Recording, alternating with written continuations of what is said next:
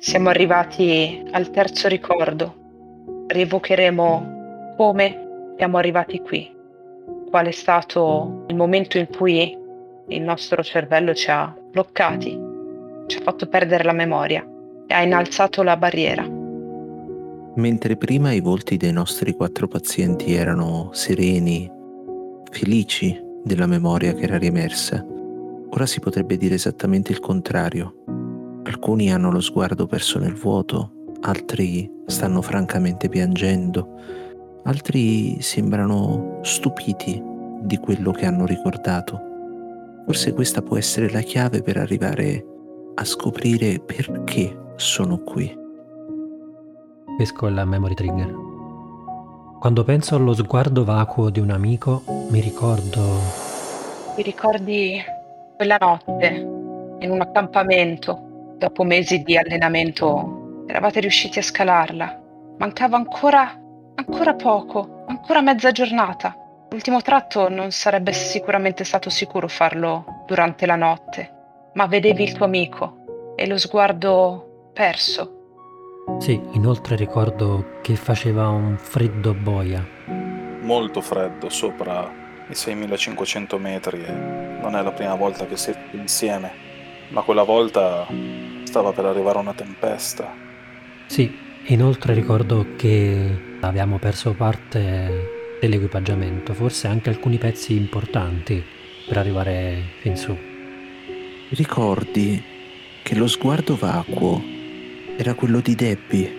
Era quello di Debbie, sì, la tua cara amica che t'aveva seguito ancora nonostante tutto. Il suo sguardo vacuo era perché avevate perso parte dell'equipaggiamento, ma soprattutto una cosa che a 6500 metri è fondamentale, una bombola d'ossigeno. Sì, ricordo che Debbie era appunto un'amica e non più la mia compagna, perché durante tutta la vita abbiamo fatto quello che stiamo facendo anche ora, cioè litigare. E la montagna riecheggia delle nostre voci, che per quanto noi cerchiamo di tenerle basse, è più forte quasi del vento. Avevate litigato per l'equipaggiamento perduto e lei ora stava guardando verso l'alto rimproverandoti che, come lei aveva sempre detto, tu non ce l'avresti mai fatta. Quando penso allo sguardo vacuo di un amico, o in questo caso di un'amica, mi ricordo quando eravamo in alta montagna, io e Debbie, sopra i 6500 metri. Ormai mancava un piccolo tratto, tuttavia avevamo perso parte dell'equipaggiamento lungo la strada, faceva un freddo boia e anche l'ossigeno scarseggiava. Proprio come avevamo fatto durante tutta la nostra vita insieme, anche ora stavamo litigando. Ecco, a questo penso quando ricordo lo sguardo vacuo di qualcuno. E a quel punto Debbie mi accusò che era tutta colpa mia, che non sarei mai riuscito a realizzare il mio sogno e che l'avevo messa in pericolo per l'ennesima volta. A quel punto Gamma cosa le risposi? A quel punto le rispondesti che non te ne fregava più niente di lei che per tutta la vita aveva provato a dissuaderti dal fare quello che desideravi solo perché voleva tenerti legato a lei. E poi cosa succedeva? Ad ogni missione tu la ritrovavi abbracciata a qualcun altro. Una volta l'avevi persino trovata a letto con un tizio di quella spedizione nel Borneo, Cristo. Ed ora ti veniva a fare la morale? No, tu avresti raggiunto quella montagna, la cima di quella montagna nonostante lei, nonostante l'ossigeno, nonostante la neve. Fu questo che le risposi, Delta. Uh, la guardassi. Capissi una cosa che forse doveva proprio mancarti l'ossigeno per riuscire a farti pensare. Lei ha sempre cercato di tirarti indietro. Forse aveva perso le bombole appositamente. Era troppo pericoloso quel tratto e ti è sempre stata vicino. Solo ora te ne rendevi conto. Lei ha sempre fatto di tutto per salvare la tua vita, per starti vicino, ma tu non l'apprezzasti mai per quello che era. È andata così, Delta. Debbie ha cercato per tutta la vita di tarparmi le ali. Lei non, non è stata con me sul crinale della montagna, non ha visto le lucciole, non ha visto l'accampamento dall'alto. Ha provato per tutto il tempo, ogni volta, a impedirmi di realizzare il mio sogno e probabilmente è stata lei è stata lei a perdere l'ossigeno, tentando in questo modo disperato di trattenermi con sé. Allora a quel punto la mandai al diavolo e mi incamminai di notte lungo l'ultimo tratto. Ricordo che sentii i suoi passi all'inizio, ma poi, poi scomparvero nel vento, non ero più sicuro che lei mi stesse seguendo. A un certo punto l'ossigeno era troppo poco, mi faceva male la testa. Attorno a me non vedevo nulla se non neve e il vento mi sferzava le guance. Forse ebbi una vera e propria allucinazione quella notte sulla montagna con l'ossigeno così rarefatto. Cosa vidi Alfa? Ti incamminasti da solo prima dell'alba, il momento migliore per cominciare a camminare. Ogni passo ti costava fatica, nella zona della morte dove, dove i pensieri non sono più sicuri, non sono i tuoi. E vedesti vicino a te una figura. Ce la faremo, ce la faremo insieme. Attaccati alla mia corda e lo seguisti per una strada che, che non aveva mai percorso nessuno. È questo quello che vedi, Gamma? No, non vedesti una persona. Vedesti delle luci. Anzi no, non erano neanche delle luci. Erano delle lucciole. Delle lucciole che sembravano indicarti la via, proprio come quel giorno di tanti anni prima, quando eri solo un bambino.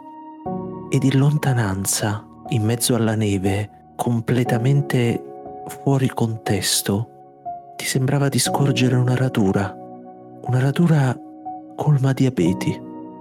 Ma certo, Gamma, me lo ricordo come se fosse ieri, ricordo quelle luci che iniziarono a vorticare attorno a me come a volermi trarre in salvo. Allora iniziai a seguirli. Diamine erano le lucciole che vidi quando ero bambino. Mi parve di vedere il maestro, il maestro di scuola, scomparire tra la neve. E allora le seguì, seguì quelle figure. Credevo, credevo di trovarmi davanti a degli abeti, in realtà stavo percorrendo l'ultimo tratto della scalata. A un certo punto mi trovai davanti a un luogo in cui si concentravano tutte le lucciole. Sotto di me, in basso, ero davvero in alto, riuscivo nitidamente, ed è certo che era un'illusione, ora me ne rendo conto, a vedere sotto di me il campeggio della classe, proprio come quel giorno di tanti anni fa. Ma quando per un attimo o per uno scherzo del destino l'illusione si diradò, scoprii che ero arrivato in vetta. Ma sulla vetta di quella montagna c'era qualcosa che non mi sarei mai aspettato di vedere. O no, Delta? Ma anche questo era forse parte dell'allucinazione, forse era semplicemente la paura che hai sempre avuto, che in realtà lei fosse meglio di te. Era Debbie che aveva battuto. Trovai Debbie arrivata prima di me su quella montagna. È così che è andata Alfa.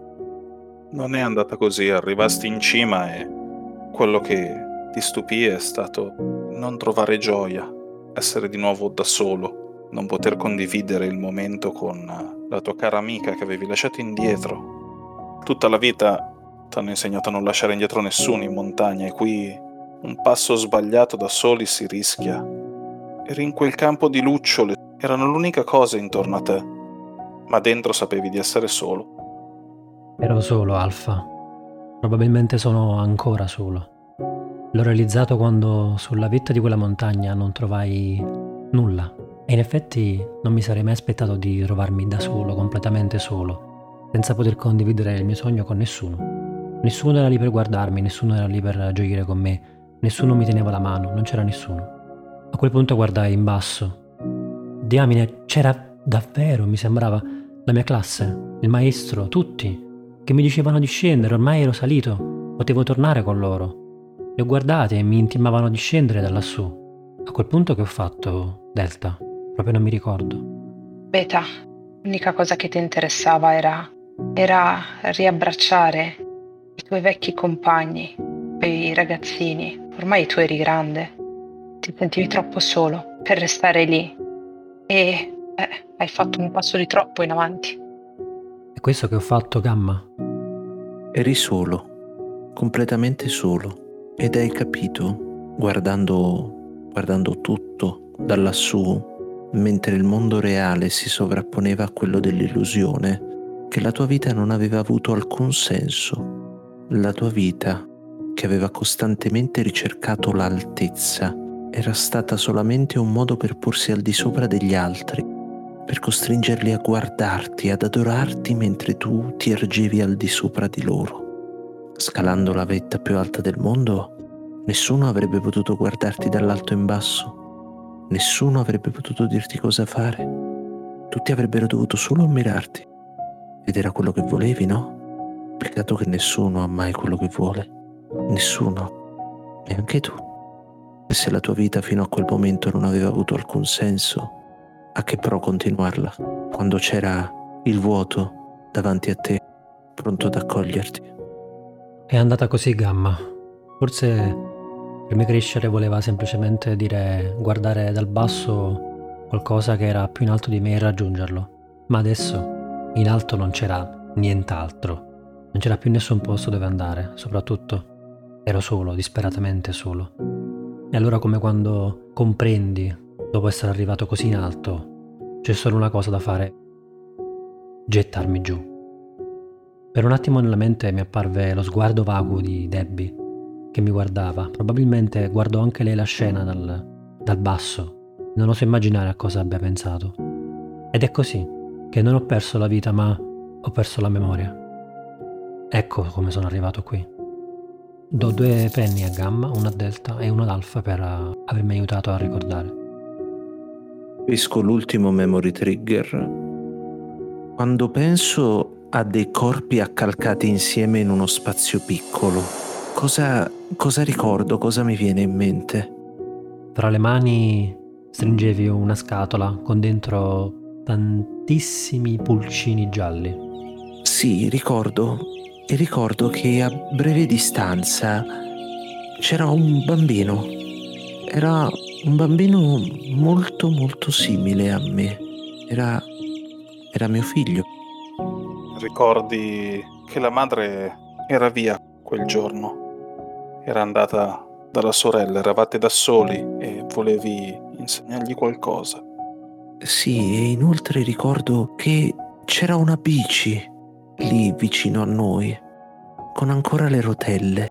Lo avevo portato lì con quella scatola di pulcini perché gli avevo detto che li avremmo dovuti liberare, che ormai erano troppi per stare nel vecchio pollaio della casa in campagna, quella che era appartenuta a mia nonna, quella dove era cresciuta mio padre. Però per andarci, per andare al campo nuovo dove avremmo liberato i pulcini, bisognava andarci in bici. E quindi Giona, ecco come si chiamava mio figlio, Giona doveva imparare ad andarci. Ti ricordi che posizionasti la scatola nel cestino davanti della tua bicicletta più grande? Ormai avevi imparato. Padre era già andato da qualche tempo non fece mai in tempo a vederti. E adesso anche tuo figlio doveva imparare. Eri sicuro delle tue lezioni e questa sarebbe stata una buona occasione. Guardavi dietro di te, lui aveva le rotelline, stava cercando di stare in equilibrio. Non era difficile, anche se qualche volta sembra quasi di proposito. Si spingeva da un lato cercando di cadere quasi, sicuro era più avventuroso. Eravate quasi a metà strada. Sì, Jonah, Jonah era decisamente più bravo di me alla sua età. Riusciva ad andare sulle rotelle molto meglio di come riuscissi ad andarci io. Probabilmente aveva avuto un insegnante che sapeva andare in bici. Mi sporgevo di lato ogni tanto a vedere quando sbandava e lo rassicuravo, lo guidavo con la mia voce, cercando di tenere il passo, di andare davanti, senza però lasciarlo troppo indietro. Rallentavo, acceleravo, rallentavo, acceleravo. Forse mio padre avrebbe dovuto fare così anche con me. Ricordi che però in quel posto non eravate soli. Sì, ricordo che non eravamo soli. Non eravamo soli perché quella che un tempo era una campagna abbastanza isolata, a causa della nuova superstrada era diventata estremamente trafficata. Di tanto in tanto, sulla via principale, proprio alla nostra destra, sentivamo il rumbo di qualche motore ed una volta un tir, una volta un'auto di grossa cilindrata, anche qualche pick-up ci passavano a fianco. La cosa un po' mi preoccupava, però poi pensavo che Jonah aveva le rotelle, per cui non c'era un grande pericolo. Io gli avevo insegnato ad andare in bici per bene, al contrario di quello che aveva fatto mio padre. Quel pericolo non c'era, non rischiavamo. Bisognava solo continuare ad andare dritti, per portare quell'insieme di pulcini che pigolavano forti stringendosi l'uno contro l'altro verso la loro nuova casa, verso il campo a breve distanza. Però ricordo che ad un certo punto Jonah mi disse una cosa. Cosa mi disse Alfa? Non lo ricordo. Jonah ti disse che era impossibile cadere con le rotelle. Bisognava essere stupidi per farlo. Lui rideva, non si rendeva conto di, di ferire i tuoi sentimenti perché forse non sapeva tutta la storia, ma ti faceva sentire a disagio le sue parole. Era così che parlava Jonah, Beta? O mi aveva detto altro? No, non disse così. Disse qualcosa che non ricordi bene ma era una frase che solo tua nonna diceva e diceva solo a tuo padre. Giona ti guarda, ti fissa e la ripete. Lui non l'ha mai vista la nonna, ha sentito soltanto i racconti di tuo padre. Ti guarda e ti dice questa frase. Per un attimo lo sguardo, la risata, sembra quella di lei. Sì, Beta, è vero. Quando mi disse quella frase, la frase così particolare, così unica nel suo genere. Papà, disse, lo sai che alle volte andare su una rotella sola è meglio che andare su due? La nonna lo, lo diceva sempre.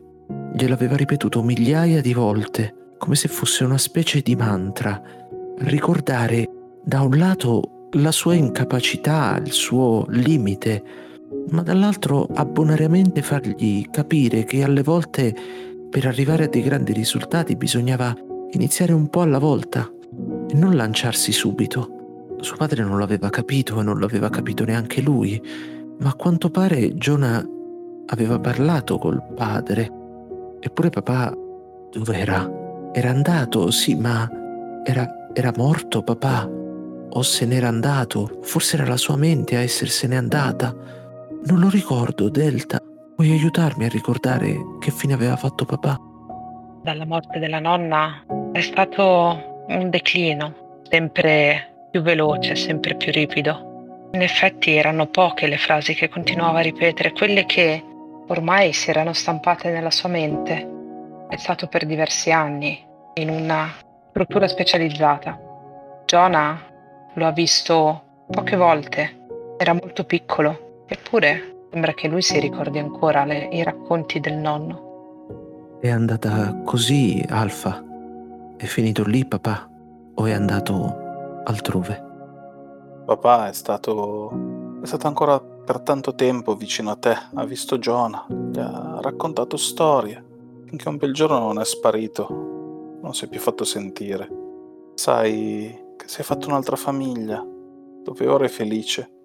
Non vuole più avere a che fare con te. Deve avere scoperto qualcosa. Sì, Delta, ricordo. Ricordo come i ricordi di papà pian piano andavano scemando, andavano svanendo, forse in modo non poi così diverso da, da come è capitato a me, a ben pensarci. Lui però stava perdendo pezzi, pezzi di se stesso, pezzi della propria identità, quasi come se quei frammenti in cui io avevo distrutto la sua vita quando avevo consapevolmente ucciso la nonna, pian piano stessero svanendo da vetro diventando sabbia.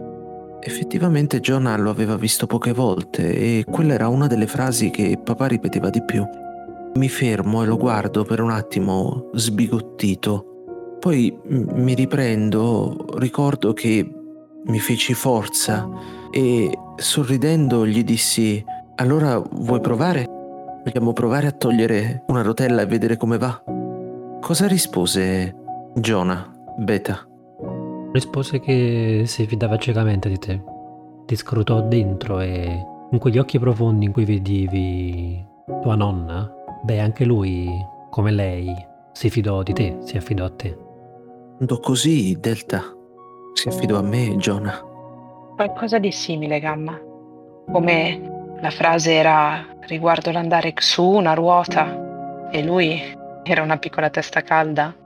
Ti fece arrivare entrambe le rotelline e appena ti girasti, dopo averle smontate, ti mettesti dietro di lui per guardarlo, per controllarlo. Era fiducioso di quello che stava facendo. Ormai sapeva andare talmente bene e voleva prendere alla lettera la storiella che continuava a dire la bisnonna e il nonno. Cercava di impennare, faceva prima dei piccoli saltellini, poi sempre rimanendo sempre di più sulla ruota posteriore.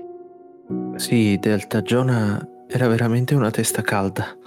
Era molto più attivo, molto più vivace di me alla sua età e al contrario di me che cercavo costantemente l'affetto di papà, lui sembrava non avere tutta questa attenzione verso di me. Lui sembrava essere autonomo, indipendente, non aveva bisogno della mia approvazione, voleva solo essere un bambino libero. E quella sua dimostrazione spavalda mi fece in qualche modo sorridere, perché pensai che forse a lui sarebbe potuto andare meglio, no?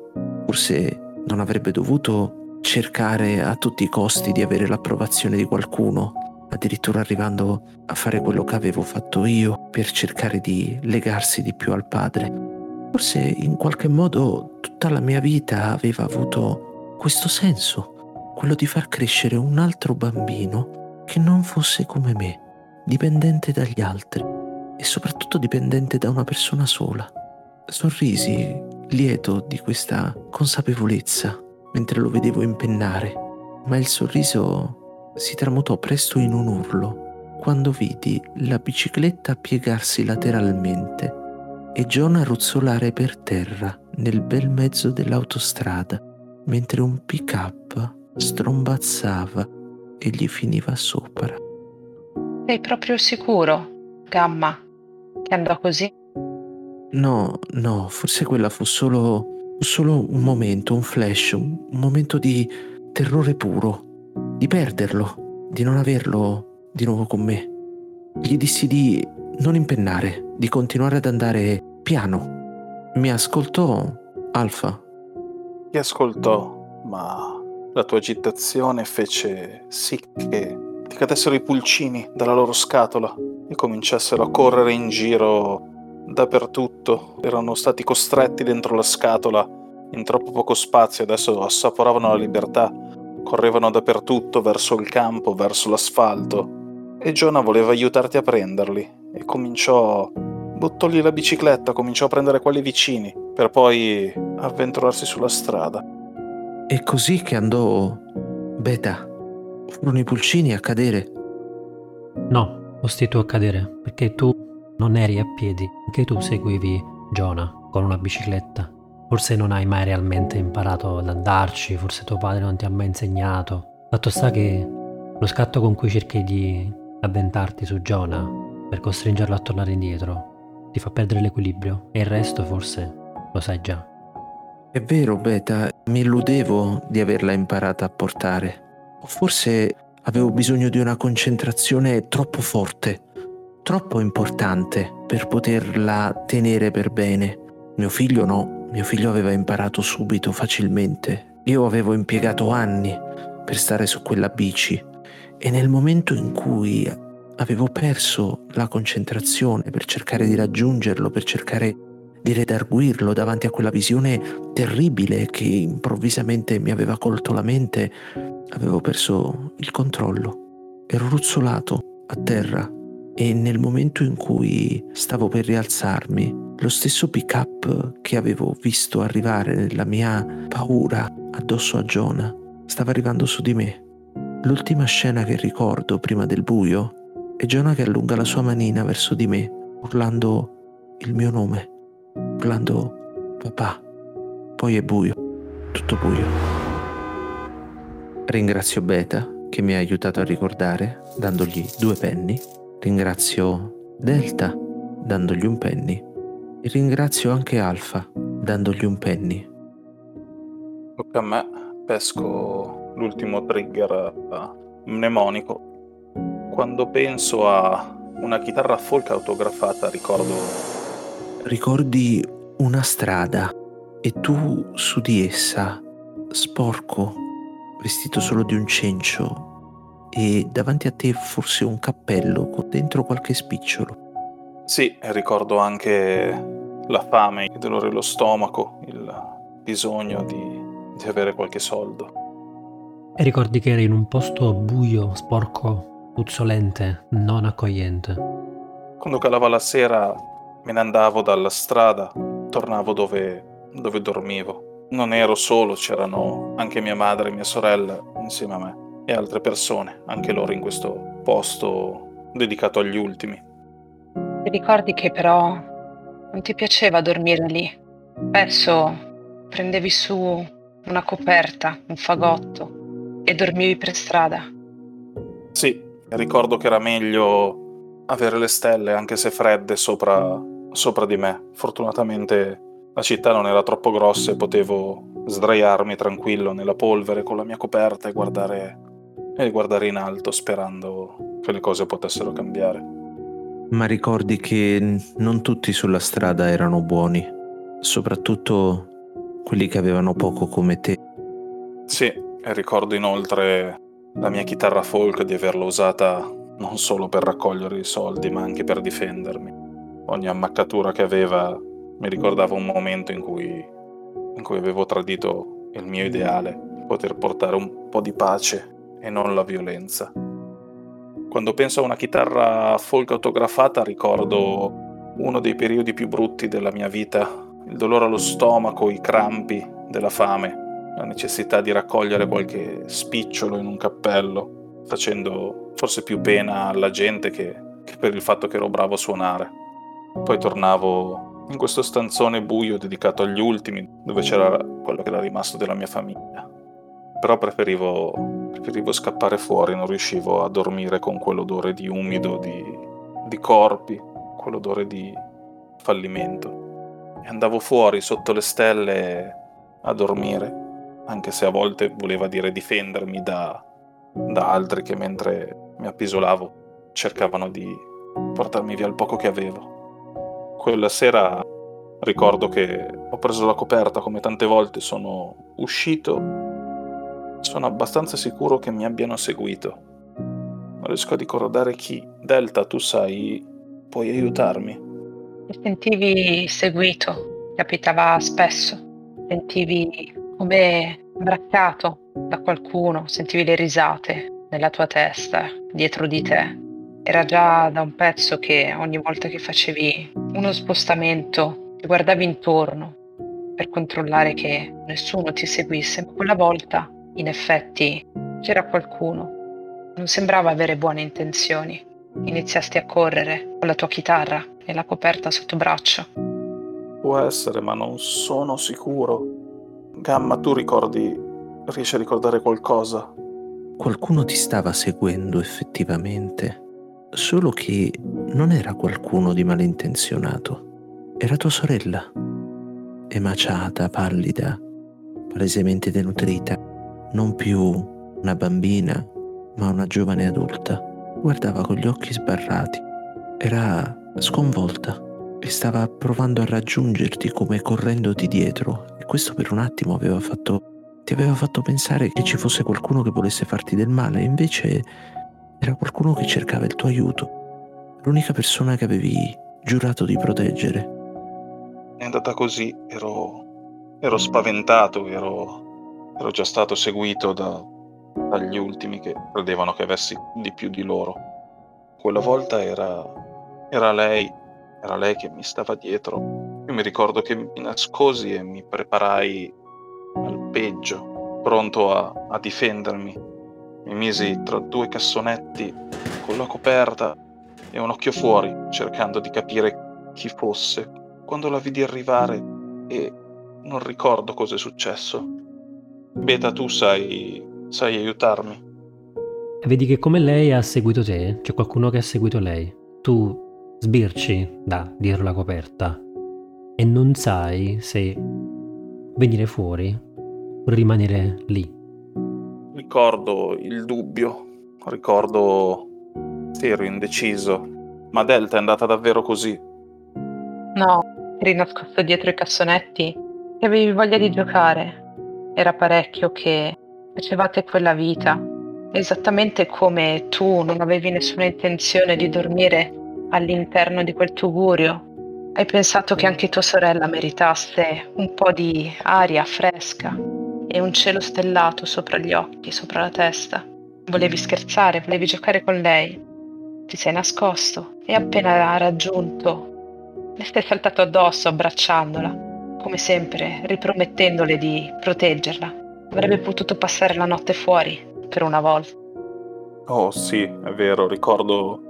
Adesso sì che lo ricordo, è stato un momento di gioia assoluta, pensavo fossero ancora lì per Pensavo di dovermi difendere, di dovermi proteggere quando, quando la vidi con quella sua faccia troppo magra per una ragazza della sua età, ma, ma quella faccia curiosa che, che mi cercava, non aveva visto che mi ero nascosto. Ho pensato che fosse il caso di farle uno scherzo, saltai fuori, urlai, lei urlò, l'abbracciai, non la toccavo spesso, ma l'abbracciai forte, cercò di ribellarsi, ma non la lasciai andare. Dovevamo stare insieme una notte a guardare le stelle fare finta di essere delle persone normali, come si chiamano gli altri. E ricordo che stavamo camminando verso, verso quella zona di, di terra e erba dove, dove, ormai c'era la mia impronta. Però successe qualcosa che, che ci rallentò. Beta, puoi aiutarmi tu a ricordare? L'unica cosa realmente di valore che avevi assieme a tua sorella e quello che rimaneva della tua famiglia era quella chitarra folk. Ma c'era qualcun altro che voleva quella chitarra? Non sono sicuro di, di ricordare bene. Gamma, tu puoi aiutarmi? Stavate andando più piano perché stavate discutendo. Quell'abbraccio, in qualche modo, non era piaciuto a tua sorella. Ti aveva spinto via e aveva iniziato ad accusarti. Aveva iniziato a dire che eri morboso, che eri troppo attaccato a lei, che non facevi altro che parlare di quanto sarebbe stato bello andare via, stare da soli. Il suo tono accusatorio, proprio come era stato accusatorio il tono delle malelingue che si trovavano nel tuo ufficio tanti anni fa, ti ferisce profondamente e forse fa scattare anche qualche altra cosa in te. Ricordo che l'abbraccio era stato più lungo del, più lungo del solito, però no, era mia sorella, era da giovani ci abbracciavamo spesso, era tanto che non lo facevamo. Ci è sempre piaciuto il contatto, ma lei aveva, aveva sentito qualcosa di diverso, aveva... Ricordo che si lamentava, si lamentava ma veniva con me comunque e non era felice. Però chiarimmo perché sono abbastanza sicuro, sono arrivato dove c'era l'albero, dove... Oh, Delta riesce ad aiutarmi a ricordare cosa... cosa ho fatto? Quando tua sorella respinse il tuo abbraccio e ti accusò le stesse accuse ricevute in passato, ti hanno, ti hanno colpito più duramente di quanto ti aspettavi. Hai preso la chitarra, l'hai spaccata per terra, hai risposto alle grida, avete litigato pesantemente, lei è ritornata indietro e tu sei andato verso quel cassonetto dove nessuno ti avrebbe trovato. La chitarra rotta, Beta è andata. è andata così. Sì, la chitarra rotta, ma non per questo motivo. Hai rotto la chitarra, che probabilmente giaceva in frantumi con le corde arricciate. Però sulla chitarra, sulle schegge della chitarra laccate, sul legno scuro di quella chitarra folk fotografata, c'era il sangue di tua sorella. No, no, il sangue non. C'era sangue, l'ho, l'ho rotta, l'ho minacciata, l'ho mi ha accusato di cose che non, che non farei mai, mio Dio e mia sorella. Io avrò dei problemi, forse. Siamo qui, sicuramente ho fatto qualcosa, ma no, non, non ho toccato mia sorella. Se n'è andata, se n'è andata, me la ricordo di schiena, ero triste. Mi sembrava come se se ne stesse andando per l'ultima volta, ma io me ne andai verso, verso quel posto dove potevo dormire tranquillo, dove potevo passare un'ultima notte pensierato a guardare le stelle prima che arrivasse il momento di affrontare la realtà. Il confine era lì vicino, non potevamo non potevamo superarlo, ci servivano dei soldi, ci servivano i documenti. Di là forse avremmo fatto, avremmo potuto aver successo, ma, ma sì, domani mattina avrei chiesto scusa a tutti. Avremmo ragionato insieme e avremmo potuto risolvere tutto, ma, ma qualcosa me l'ha impedito. Non riesco a ricordare da solo, non riesco... Gamma, ti prego, dimmi cosa, cosa mi è successo. A te non è successo nulla. Tu hai dormito. Un po' agitato per la discussione avuta con tua sorella. Quando poi ti sei risvegliato, lo hai fatto di soprassalto, perché hai sentito le sirene in lontananza e hai visto arrivare un camion dei pompieri. Hai alzato lo sguardo ed il fumo acre nero si stava spandendo in cielo è iniziato ad assalire anche le tue narici. Sei corso alla piccola area dove i senza tetto come te dormivano insieme, la stessa dove era tornata tua sorella, dove stava tua madre, e l'hai vista completamente avvolta nelle fiamme. Una cosa che succede abbastanza spesso a ben vedere tra i senza tetto, quando uno dimentica una stufetta accesa, quando non spegne accuratamente le braci di un fuocherello lasciato lì per uh, scaldarsi. Ma non avresti mai pensato che quel fuoco si sarebbe potuto portare via tua sorella tua madre ed anche i ricordi di quell'albero di pesche lontano nel tempo. È andata così, Delta? In realtà sì, ti svegliasti con il rumore delle sirene e con un dolore molto forte. Eri su un'ambulanza, stavano portando in un ospedale. Qualcosa ti aveva tagliato di netto un braccio, ma l'unica cosa a cui riuscivi a pensare era tua sorella, l'ultima volta che l'hai vista, era incazzata con te, arrabbiata, da sola, indifesa. L'avevi abbandonata. Sì, ora, ora ricordo come, come sono arrivato qui. È stato un rumore metallico, stato, sono state le mie speranze che si sono distrutte. Ho sentito la mia mente crollare, la sicurezza di il dolore di un braccio che si è staccato. Io non sono riuscito a fare nulla per la mia famiglia con due, figurarsi con una. Ho smesso di parlare, non ho più parlato con nessuno. Ho dimenticato mia sorella, mia madre. Non c'è più nessuno intorno a me. È così che sono arrivato qui. Ed ho due penny per i miei pensieri a Delta che mi ha aiutato a ricordare. Uno a beta e uno a gamma. Pesco l'ultimo memory trigger. Quando penso a delle parole urlate in faccia e ricordo... Ricordi una stanza poco illuminata e Jack molto provato, la saliva che gli esce dalla bocca mentre urla verso, verso di te. Sì, e inoltre in quella prigione appena qualcuno in visita inizia ad urlare ai detenuti, questi vengono subito portati via e mi riportarono nella cella. E avevi ancora un'ultima immagine nella mente di quel giorno, di quando ti hanno arrestato, cioè un'immagine che ancora ti ritormenta ogni qualvolta chiudi gli occhi in questa cella. Sì, è così e inoltre non è mai sola. Sono una serie di immagini. Quel braccio, braccio amputato, l'ambulanza.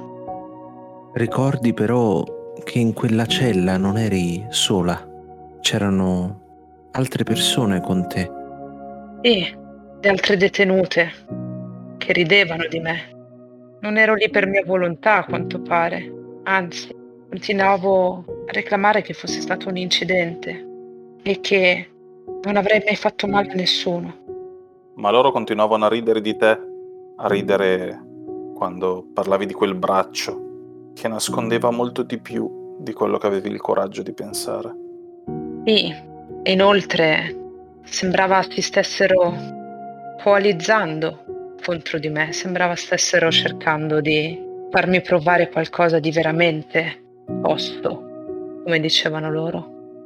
Quando penso alle urla, alle parole, gli insulti gridati in faccia, il primo volto sì è quello di Jake, poi ci sono tutti gli altri, quelli di mia madre, che continuava a rimproverarmi per le mie relazioni burrascose, così le definiva. Quelli della, del piccolo che Jake aveva portato a casa l'ultima volta che ci eravamo rimessi insieme e ora le detenute che sembravano non ritenermi alla loro altezza e io non potevo fare niente perché la mia vita era rinchiusa in quattro pareti insieme ad altre tre persone di cui non mi interessava nulla, ma forse non, non mi interessava nulla neanche di me. Un momento di fuga dalla prigione in cui sono sempre stata, prima quella affettiva e poi quella delle responsabilità. Poi non mi appartenevano neanche. Io mi ricordo che risposi qualcosa a queste donne incattivite, ma gridai dietro qualcosa. Che cosa? Paziente beta. Gridasti che gli animali in cattività, gli animali imprigionati meritano di essere salvati, di essere liberati, ma, ma loro no. Sì, insomma, può essere, ma Damma. Dicesti loro che avevano ragione, che tu eri una nullità, inutile, che potevano continuare quanto volevano, perché sì, avevano ragione, potevano farti quello che volevano, e tanto tu non potevi fare nulla. Anzi, iniziasti a toglierti la tuta del penitenziario, come ad offrirgli il tuo corpo nudo, così da metterle davanti a tutte le loro intenzioni. Se avevano intenzione di picchiarti, che lo facessero direttamente così. Io mi ricordo, sì, ora mi ricordo. Non gridai, ero completamente atterrita. Offrì il mio corpo alle loro angherie, qualsiasi cosa gli fosse venuto in mente. Rimasi ferma, immobile, davanti a loro, mentre loro utilizzavano qualsiasi cosa, chi l'astuccio con i quattro beni di proprietà, chi il libro le era stato dato da qualche parente in visita, e calci, pugni, e c'era un grosso baccano. Le detenute delle celle accanto gridavano, incitavano. Fa parecchio tempo prima che qualcuno bloccò quella, quel pestaggio. Quando mi riportarono in infermeria mi sembra di ricordare qualcosa. Feci qualcosa, probabilmente qualcosa di stupido, ma non mi ricordo. Alfa. Quando ti trovasti in infermeria all'inizio, l'infermiera ti dedicò tutte le sue attenzioni, poi, come riconoscendoti, fece il minimo indispensabile, come se le tue colpe fossero arrivate prima di te. Ti guardava con la faccia del terrore, come se tu fossi la persona peggiore che avesse mai visto e lavorava in un carcere. E allora tu decidesti di, di leggere quello che c'era scritto su quella cartelletta vicino a te. Forse è andata semplicemente così, ma non mi ricordo. Beta? In un momento di distrazione dell'infermiera ti sei alzata e hai letto un'altra cartellina, quella sul pacchetto di farmaci che hai rubato. Sì, sì. Mi ricordo di aver rubato dei farmaci in un attimo in cui l'infermiera stava aggiustando qualcosa e mi sono girata e ho preso. Mi chiedo come mai fossero così a portata di mano, ma non ci feci caso e li nascosi. Devo aspettare che uscisse per fare quello che avrei dovuto fare molto tempo prima ma in quel momento poi provai a parlare con lei. Sarebbe stata forse l'ultima persona con cui avrei parlato, ma non mi ricordo che cosa le dissi. Gamma. Le dicesti che avevi, avevi dolori fortissimi, che avevi bisogno di qualcosa di forte, di veramente forte. Volevi essere sicura che quello che avevi già preso fosse sufficiente a porre fine a tutto questo. Ed allora perché non partire avvantaggiata? Perché non partire già in una situazione in cui il corpo provato, sedato, sarebbe stato più facile da spegnere per sempre? Forse sì, Alfa. Mi dicesti che stavi bene, che volevi tornare, volevi tornare nella tua cella, perché volevi stare là, non volevi stare qui. Volevi essere da sola, non averla intorno e qui t'avrebbero controllato. Volevi essere lasciata in pace, lontano da occhi indiscreti. No, no, mi ricordo. Non avevo idea di che cosa ero riuscita a procurarmi, a rubare. Presi la dose più alta possibile. Avrebbe dovuto mettermi KO, i dolori erano troppo forti e l'infermiera aumentò la dose. Cercai di resistere. Volevo farle credere che non bastava, non serviva a niente, doveva funzionare, qualsiasi fosse stato il contenuto. Le pastiglie avrebbe dovuto essere quello decisivo. Ero praticamente in un altro stato di coscienza. Ricordo che presi le pastiglie da dove le avevo appena nascoste quando l'infermiera, così noncurante, come praticamente tutti all'interno di quel penitenziario, chiuse la porta dell'infermeria e se ne andò. Aprì il pacchetto. Oh, era un barattolo, non mi ricordo. Non mi ricordo che cosa feci con quelle pastiglie. Beta, puoi aiutarmi? Le hai buttate tutte giù perché hai pensato che non c'era niente di peggio che vivere in gabbia come gli animali che tu tanto tempo fa hai provato a salvare. Allora l'unica via di uscita era questa, che fosse dimenticarsi di tutto, come gli è capitato a morire. Non c'era niente di peggio che stare qui. Molto probabile, sì, ma non ne sono sicura. Ricordo quella confezione e poi Alfa. Cercasti di aprire la confezione, ma ti aveva dato veramente una dose pesante. Era molto forte, non riuscisti, non riuscisti ad aprirla.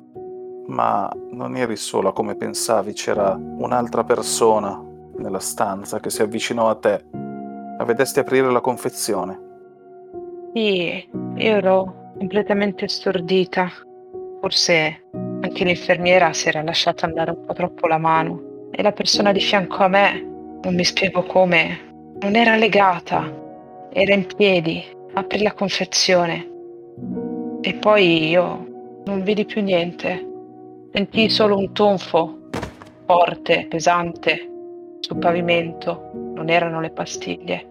Poi i miei occhi si chiusero e credo che in quel momento forse la mia testa realizzò che era successo qualcosa, di nuovo un danno collaterale, ancora per colpa mia.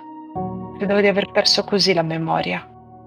Credo che il mio cervello abbia cercato di chiudere fuori tutte le mie colpe, e l'incapacità di agire positivamente sulla mia vita, influenzando negativamente anche chi mi stava intorno o più che altro le persone che mi passavano vicino. È così che ho perso la memoria.